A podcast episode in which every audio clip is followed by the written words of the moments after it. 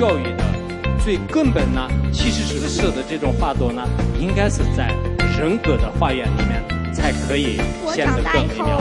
我能做些什么事来报答社会怎样的方式回报他们，做得更好？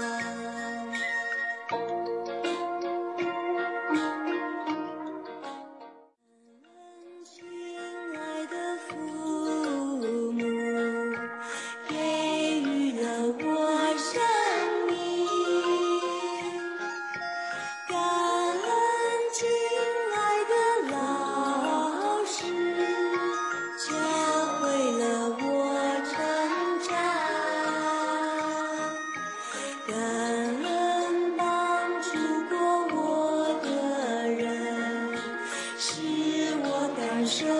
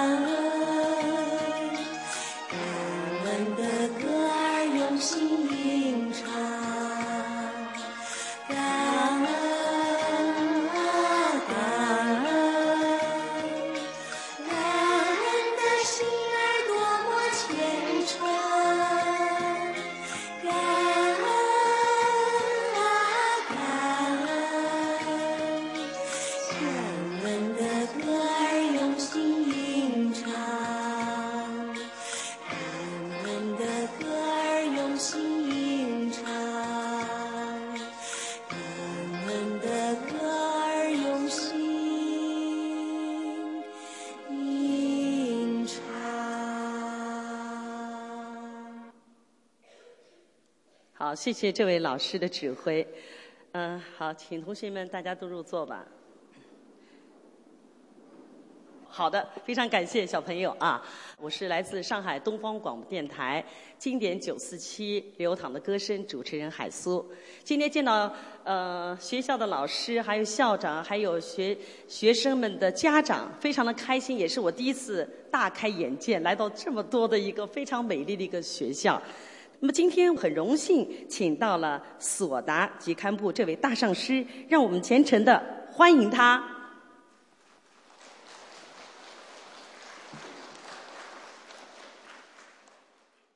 按照这个呃拜见高僧大德时应有的礼仪呢，呃，让我们虔诚的在大上师的面前，以清净的信心及轻柔的动作供养大上师哈达及其八吉祥。由校长献上哈达和八吉祥，并在大上师面前许什么愿，只有你们院长自己知道。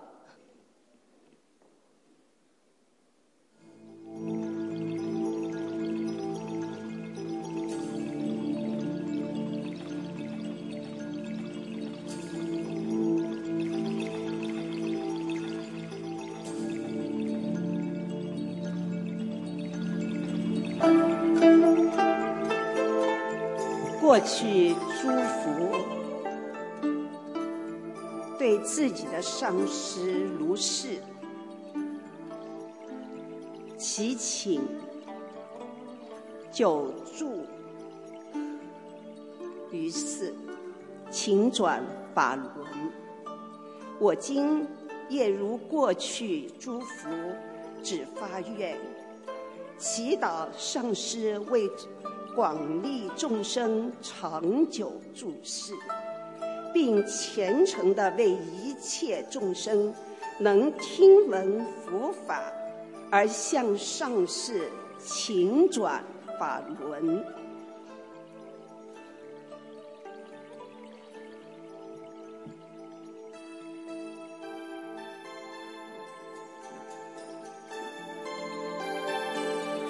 好的，下面呢？我们有请大上师堪布开示。啊，尊敬的校长，还有尊敬的我们各位老师以及呃同学们呐，啊，今天我们一起呃呃关于传统文化《弟子规》的相关内容呃进行分享。交流学习，呃，我个人而言很开心，因为刚才你们呃唱诵感恩的歌，嗯，在感恩的歌当中，大家有一种新的启发。我们每一个人一定要有一种感恩的心，如果没有感恩的心，那么活在这个世界上，或者你走向社会的。任何一个角落可能不快乐，因此我很愿意今天呃，古德圣贤的呃非常有价值呃有力量呃智慧和慈悲融汇一成结成文字的这么一个呃《弟子规》的教义呃可以跟大家分享。呃，我刚才到了这个学校呢，呃。就像跟呃这位主持人老师说的一样，这个学校外观上非常美丽，而且学生们呃对老师、对家长、对任何一个生命的这种恭敬心、小敬心，应该与其他的学校有所不同。这也是是来自我们老师们的一种指导。我很希望我们的下一代应该是成长在有爱、有慈悲心、有智慧的教育的滋润下，继续成长，一直呃利益天下一切有情。呃，今天呢，呃，因为呃比较特殊的日子啊，大家都应该清楚啊，在座的。各位呢，都应该呃唱诵了如此的呃感恩之歌，也就是说，感恩的歌呢啊，对我们的内心呃启发一种爱，这种爱在你们的成长路上呢，应该说是非常珍贵的。啊，在座的有些呃老师也好，我们的小朋友也好，现在。很多人爱学习知识，在城市里面，很多孩子也比较痛苦。从小需要学钢琴，学呃各种啊其他的一些智慧技能。当然，如今到了二十一世纪，有没有必要学习这些呢？有必要学习。更重要的要学习什么呢？学习我们从小的要做人做事。为人处事、接人待物，这一点如果没有学好，即使你的智慧非常好，你的智商很高，但是如果我们的情商跟不上的话，那你长大之后不一定对社会、对自己的家人带来真实的利益。因此，呃，非常著名的教育家啊，就是有一位，他是这样说的。他是怎么说的呢？说我们平时的所学习的智慧的技能，百分之十五能用得上生活当中，而百分之八十五呢，实际上就是需要我们的人格技能，啊，这就是是呃著名的啊卡耐基他说的。因此，在座的各位，我听说学习传统文化非常好，啊，学习传统文化对我们的每个人的成长，对每个人的内心的素养有非常大的呃利益，甚至还有我们这个学校说是有一些开发智慧的呃一些其他的方法，比如说呃打桥牌。啊，听说你们很多学生会。虽然我以前读书的时候呢，呃，因为打打桥牌就是被老师呃已经惩罚过。啊，我当小学五年级的有一次呢，我跟四个同学一起在教室里面打，后来被老师发现以后，在寒冬腊月的冬天呢，零下二十多度的时候，我们在外面惩罚。这是我们学校当时是不允许的，但是现在看就是成为国际化的时候呢，大家都知道，是八十年代的时候，欧美国家开始在学校里面推行，最后大家都知道这种方式让从小开发我们的智慧和技能，而我们一贯的用一种观摩式的教育，可能很多孩子从小的没有办法自由的开发自己的智慧技能。因此，我特别乐意你们很多人，呃，老师的这种呃教育方式，甚至我们从小一定要有一种开放式的，有一种爱的传递。啊，我们在座的要学习《弟子规》，很重要。学习《弟子规》呢，实际上我也曾经呃，《弟子规》的汉语呃翻成藏语。《弟子规》说来内容不是很多啊，全部都有一千零八十个字，啊，应该是有三百六十句，啊，就是个宋词吧，就就是个寄送，啊，其实这是小学生也好，初中生，大家应该能先背下来，背完了之后，一定要在生活当中去修，生活当中去行持的时候。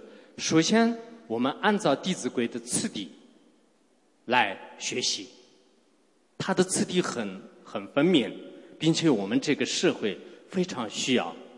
首先讲孝顺父母，啊，第一个问题讲孝顺父母。如果你是一个孩子，你对自己的父母都没有感恩，没有尽孝，那这样。当你老的时候，你自己衰老的时候呢，你的孩子呢也对不会对你呃有孝敬之心。因此，首先我们自己的爱心应该是献给自己的父母啊。每个孩子从小的应该对父母有个非常欢喜心，因为父母给我一种养育之恩，大家都知道。如果没有父母的这种苦口婆心，他的兢兢业业，我们来到这个世界上享受生活，哪有这样的机会是没有的？所以，第一个孝顺，啊，孝顺就是这我们古德显现的最重要的一个生活准则。按从我们佛教讲，也就是说。孝敬父母呢？实际上，父母关注自己的天下一切无边的众生。我们大乘佛教里面有一个叫学习菩提心，而学习菩提心的时候呢，就是把一切众生当父母来关修。首先，向自己的父母开始。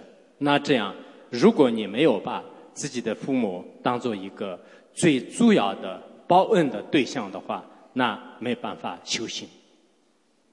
那么第二个意思呢，就是我们讲对兄弟姐妹啊，有一种呃热爱、尊重的心啊，《弟子规》里面就是讲悌，知道？那么这是什么呢？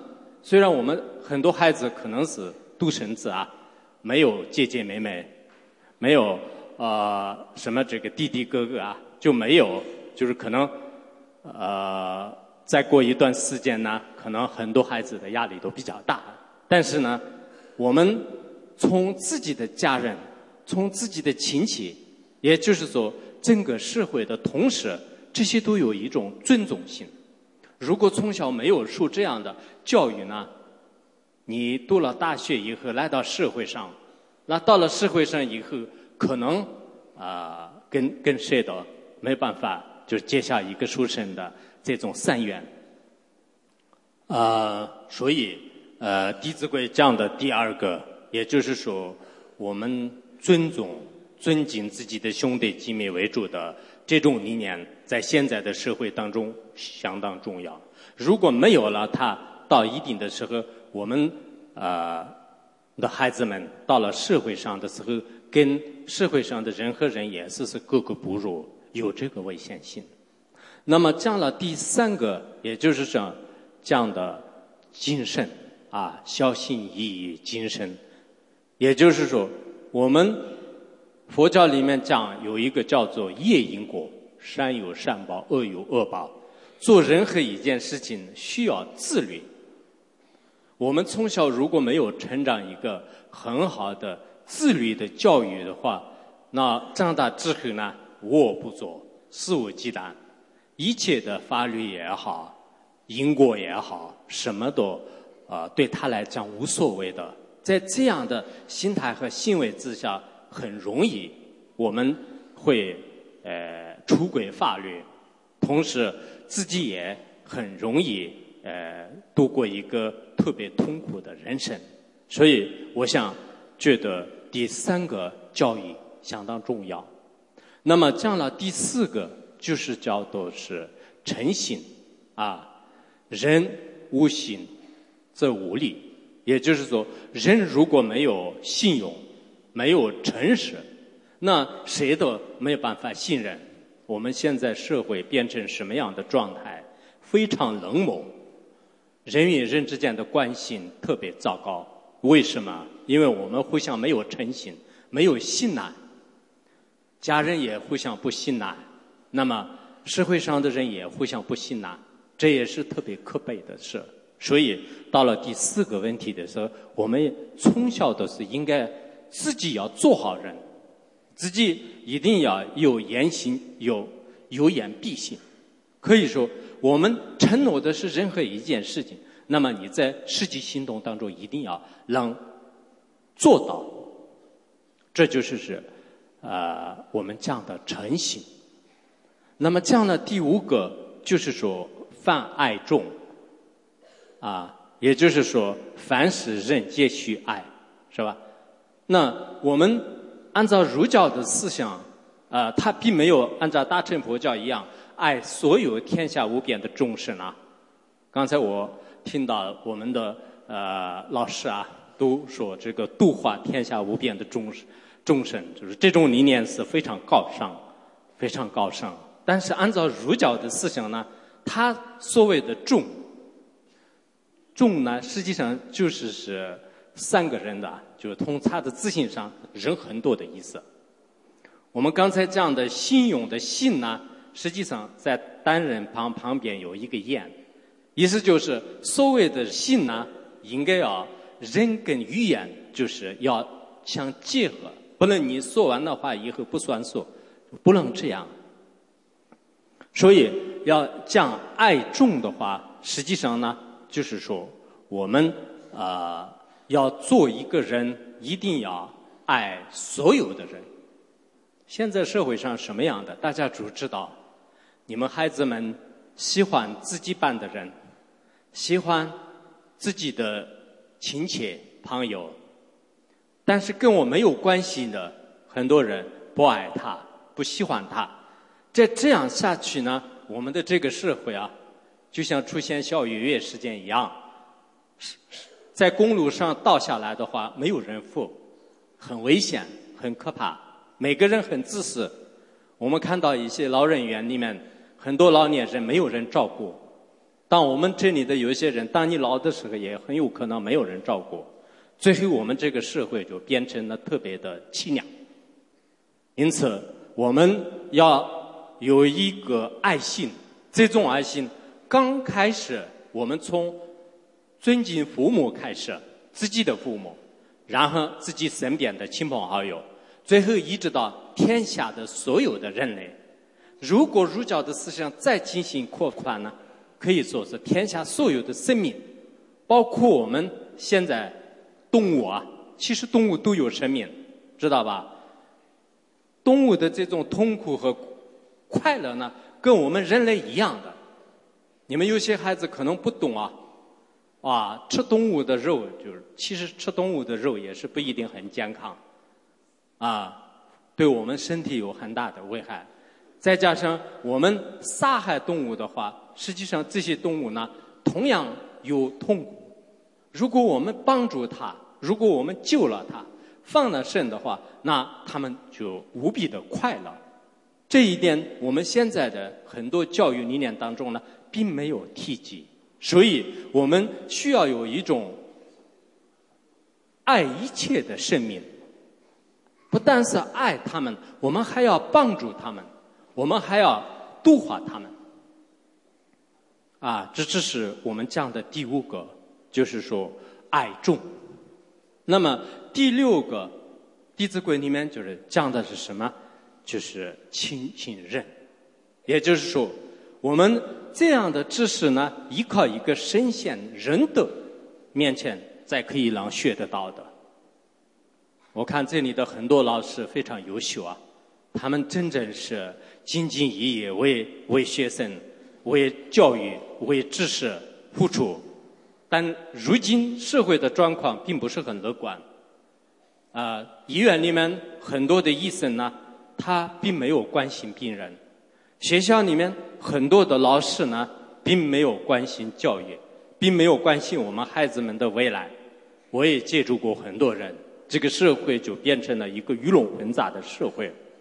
在这个时候呢。作为我们学习知识的孩子们，一定要亲近一位具有德行的、具有智慧的这么一个老师。老师呢，就是可以让你引导、改变你的人生。那么这些都是是一种德语。有了这样的德语的基础呢，啊，那么由于你。哲学文是吧？有了上面的哲学、道德的话呢，再开始学学习其他的知识，学习其他的专业知识、科技知识、课本知识。可是我们现在的教育导向，先学知识，然后学校里面基本上不强调任何的道德，这就是教育的一种缺憾。因此，我们在座的。各位朋友，各位学生，一定要从小培养一种慈悲，培养一种爱。那这样的爱呢，实际上并不是只有学生学。像《弟子规》这样的论点，我建议我们的老师们也要学，因为很多老师他很年轻，他曾经呢没有受过相关的。传统文化的任何教育，如果我们没有受过传统文化的教育呢，可能很多老师也没有宗教信仰。一个人他把自己的传统文化已经丢失了，也没有任何信仰，让他来带带领我们的儿童，带领我们的这些年轻人的话呢，那走向的路呢，是不是很危险？大家也可以一目了然。所以我们现在这个社会呢，的确也需要一些老师们也要学习。我记得佛教的有一个叫做《花满论》，啊，《戒律花满论》，《戒律花满论》里面说过，说是无知者即是孩童也。没有这真理的人，没有智慧的话呢，哪怕是六十岁的人，你也是跟孩童一模一样的。我们现在对传统的真理。对教育，善有善报，恶有恶报的道理一无所知的话，虽然你表面上是老师，表面上是你是孩子的父母、家长，看起来应该是你是很成熟的人，但实际上自己的心里非常幼稚，根本不知道来到这个世界做什么。你们应该知道，现在我们有些的父母啊，我听说是孩子可以开开始教育父母，啊，孩子在学校里面已经受了传统教育的很珍贵的知识，看到父母的行为不对的时候呢，那么小学年三四年级的孩子回去给父母、家长开始进行上课，已经社会就变成这样。所以我们在学校里面不但要学习科技知识，更重要的，我们的信仰、我们的传统文化千万不能丢失。一旦丢失的话，你在成长的人生之路当中呢，恐怕很难以啊用上。啊，我最近听到一个故事啊，有一个孩子，他在四岁的时候，他在四岁的时候呢，妈妈给他教怎么样。炒菜，怎么样洗衣服，怎么样做家务的事。后来很不幸，他到了五岁的时候呢，妈妈已经离开了，那就这个孩子就已经变成了一个孤儿。啊，五岁的时候可能还没有上幼儿园，在那个时候他的母亲已经死了。但后来他的人生之旅当中呢，很多学校的老师特别喜欢他，为什么？因为他很坚强。他完全的可以让生活自理，其他孩子根本不能做的事情呢，他又可以洗衣服，又可以做菜，又可以做很多很多的家务的事情。你们可以想一想，就是这个故事说明了什么？这个故事，我们从小的时候，如果习惯我的衣服也是妈妈你来洗，炒菜、做饭、做任何一件事情，包括扫地。啊，妈妈来，爸爸来，自己好像是啊一根木一根木头一样的，什么都不干，学习也是不好好学，整天都是看电视啊，玩游戏呀，看动画片啊。那这样的话，这个孩子长大之后呢，他很痛苦，他很自卑，他很孤独，因为你从小的谁都不让碰你，谁都不能接住你。我就是我家里的公主，我家里的王子，爸爸妈妈也没有这样给我做，那为什么？凭什么给我这样？那长大之后呢？不可能，我们社会上的所有的人随随你而走，所有的世界上的人拼命的做自己的路，很少有帮助你的人。那这个时候，很多孩子啊，在前途都已经成就没办法继续下去。据我们现在的教育的一些现实啊。同级现实呢，真正成功的人呢，不一定是高等学校毕业的，很多一般的学校，真正懂做人做事的这些孩子，长大之后呢，才可以成为一个名人，成为一个成功人，而且人生也过得非常快乐。因此，我在想，我们在座的孩子们，应该从小都要学习什么呢？要学习。生活知识，我看到很多美国的学校啊，美国的学校里面专门有生活课。什么是生活课？老师专门给孩子们要讲，怎样做饭，怎样给别人说话，怎样跟接待别人。那这是基本的一个生活的唯一。但是这些我们人生当中很需要。我们现在的一些知识呢？可能是到了社会上的时候，大多数都是用不上，所以呢，啊，我们不能啊，老师们也不能注重一个分数。最近你们也可能看到了，啊，前一段时间在会议上也是经常议论纷纷，一些高等学校的大学生，他把衣服不想洗。衣服脱完了以后，通过快递来就是寄到家里，然后家里父母就是把衣服洗完了以后又寄给学校。后来学校不准用这个快递，呃，用快递不能这样的寄衣服，也有相关的规定。这是说明着什么？这是我们现在的一种悲剧。我们从小的应该孩子也会要学会这些知识。但我刚才为什么这样说呢？这说的目的，我们这里的可能有些家长啊，他小的时候呢都没有受过这些教育，包括他自己在生长过程当中呢，确实也是生活各方面就条件比较不错。往往条件好的人呢，到后来在生活当中遇到困难和障碍的时候，他是最脆弱的。往往是从小的时候受过很多苦的这些孩子呢，后来在人生道路当中，他是最坚强的、最快乐的。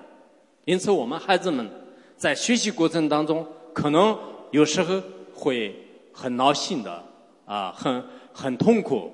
但是，为了知识呢，我们应该心甘情愿的花更多的时间，花更多的精力来求学。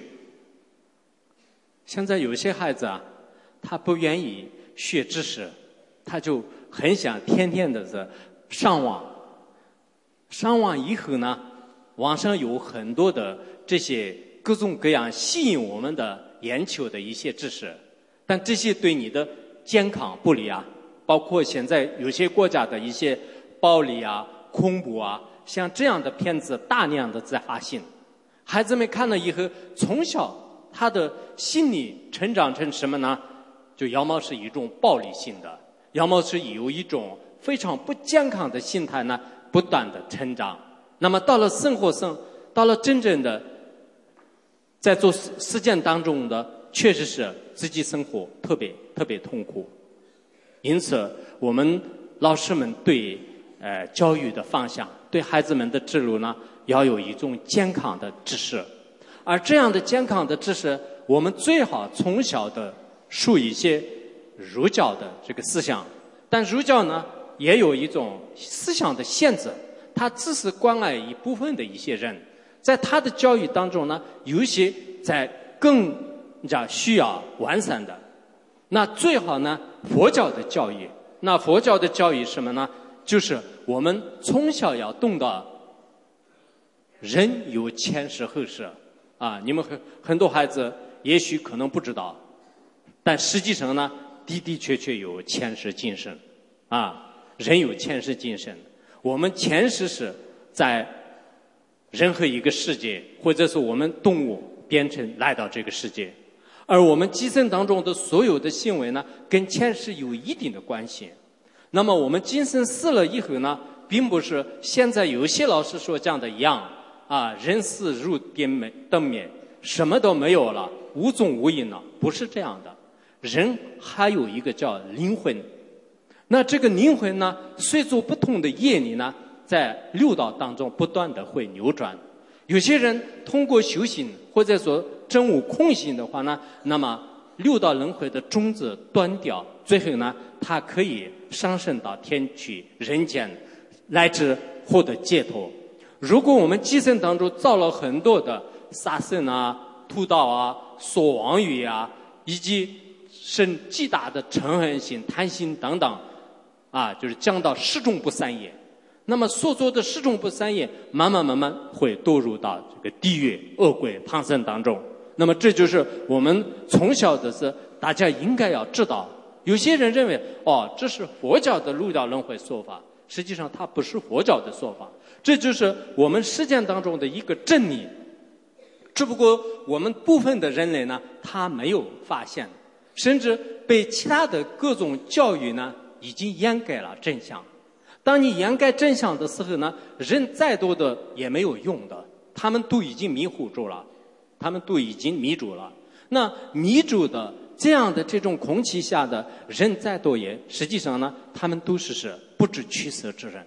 因此，我们在座的各位呢，一定要从小有一种懂得前世后世，要懂得善恶取舍，要懂得利他的，有一种真正能帮助众生的一颗心。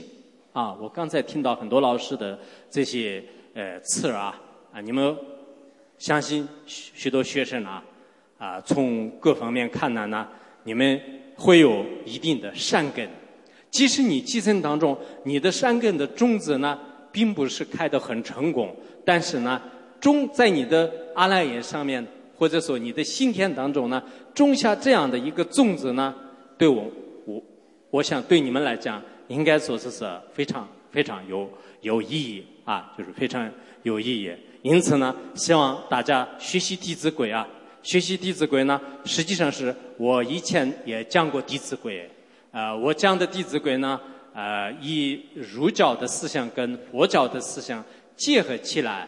然后，呃，利用一些现代的这个教育学的思想啊，来就是进行探讨啊，呃，探索的，就是这么一个呃方式。而你们在座的人呢，啊，我具体不是很清楚学学校的一些情况，但一定要啊，希望啊，所有的人啊，学习《弟子规》。呃，在我举办的有些学校里面呢，我要求。每一个老师必须要背诵《弟子规》，啊，每一个学生呢必须要背诵《弟子规》，包括每一个家长、父母呢也要学习。如果家长不学习呢，因为我们的很多孩子的教育的最根本呢其实是父母，父母就是你在实践当中的第一任老师。如果父母的观念不正确呢，那么孩子的一生呢也被熏染。其实父母呢，应该说是是他的所作所为，已经成为了我们孩子们的一个最重要的一个教科书啊。父母信仰什么，孩子也会信仰什么；父母经常爱说什么，孩子们也是会爱说什么。因此呢，我希望我们的所有的这些家长们，至少也是，如果你要想帮助你自己的孩子，你不要整天的是想着。孩子今天考了多少分儿？今孩子能不能上一个名牌大学？那么孩子给孩子买一个比较名牌的好的衣服，这些都是没有用的。古代的人一般对孩子不会留财物，对他留下的是什么呢？精神财富。那精神财富是什么呢？精神财富就是给他留下一种智慧，给他留下慈悲心，给他留下一种宽容心。忍耐性，以及呢积极性、勇敢性，这就是我们人生当中最重要的财富。现在的很多父母并不是这样的啊！今天给孩子买一个什么名牌的衣服啊？今天孩子带到市场上去，给他买一个很好的笔啊、很好的电脑啊、笔记本啊、iPad 啊等等等，那这些都是没有用的。孩子很多。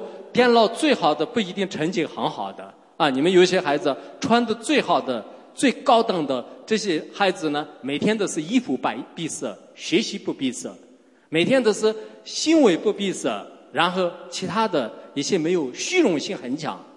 我看到在一些啊亚洲的很多国家的人呢，开始抢抢什么呢？抢比较品牌的一些奢侈品，啊，很厉害的，啊，很多。啊，欧美国家的人呢，他们有德行，他们不在乎你这个名牌不名牌，都是是虚假的，用不上的。可是我们的虚荣心特别可怕啊！从小如果你养成一个，这个孩子有电脑，我孩子为什么没有？而且他的电脑很好的，他是几千块钱的，那么我的要超过他，这样的比赛没有用的。应该说，我们有一种爱心的比赛。真正知识的比赛呢，这是在学学校当中值得精神的。